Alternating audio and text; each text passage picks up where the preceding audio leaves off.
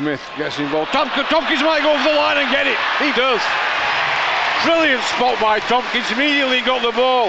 It just opened up a little bit, and Wigan go to 26-18. Tomkins goes himself from acting yard. Just barged off it.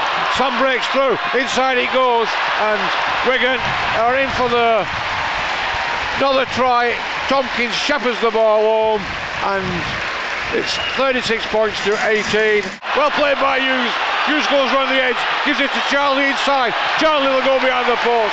Jack Hughes did ever so well with that. He doubled with it, he caught it, he gave it to Charlie, and Wigan are 42 points to 18 with the conversion to come.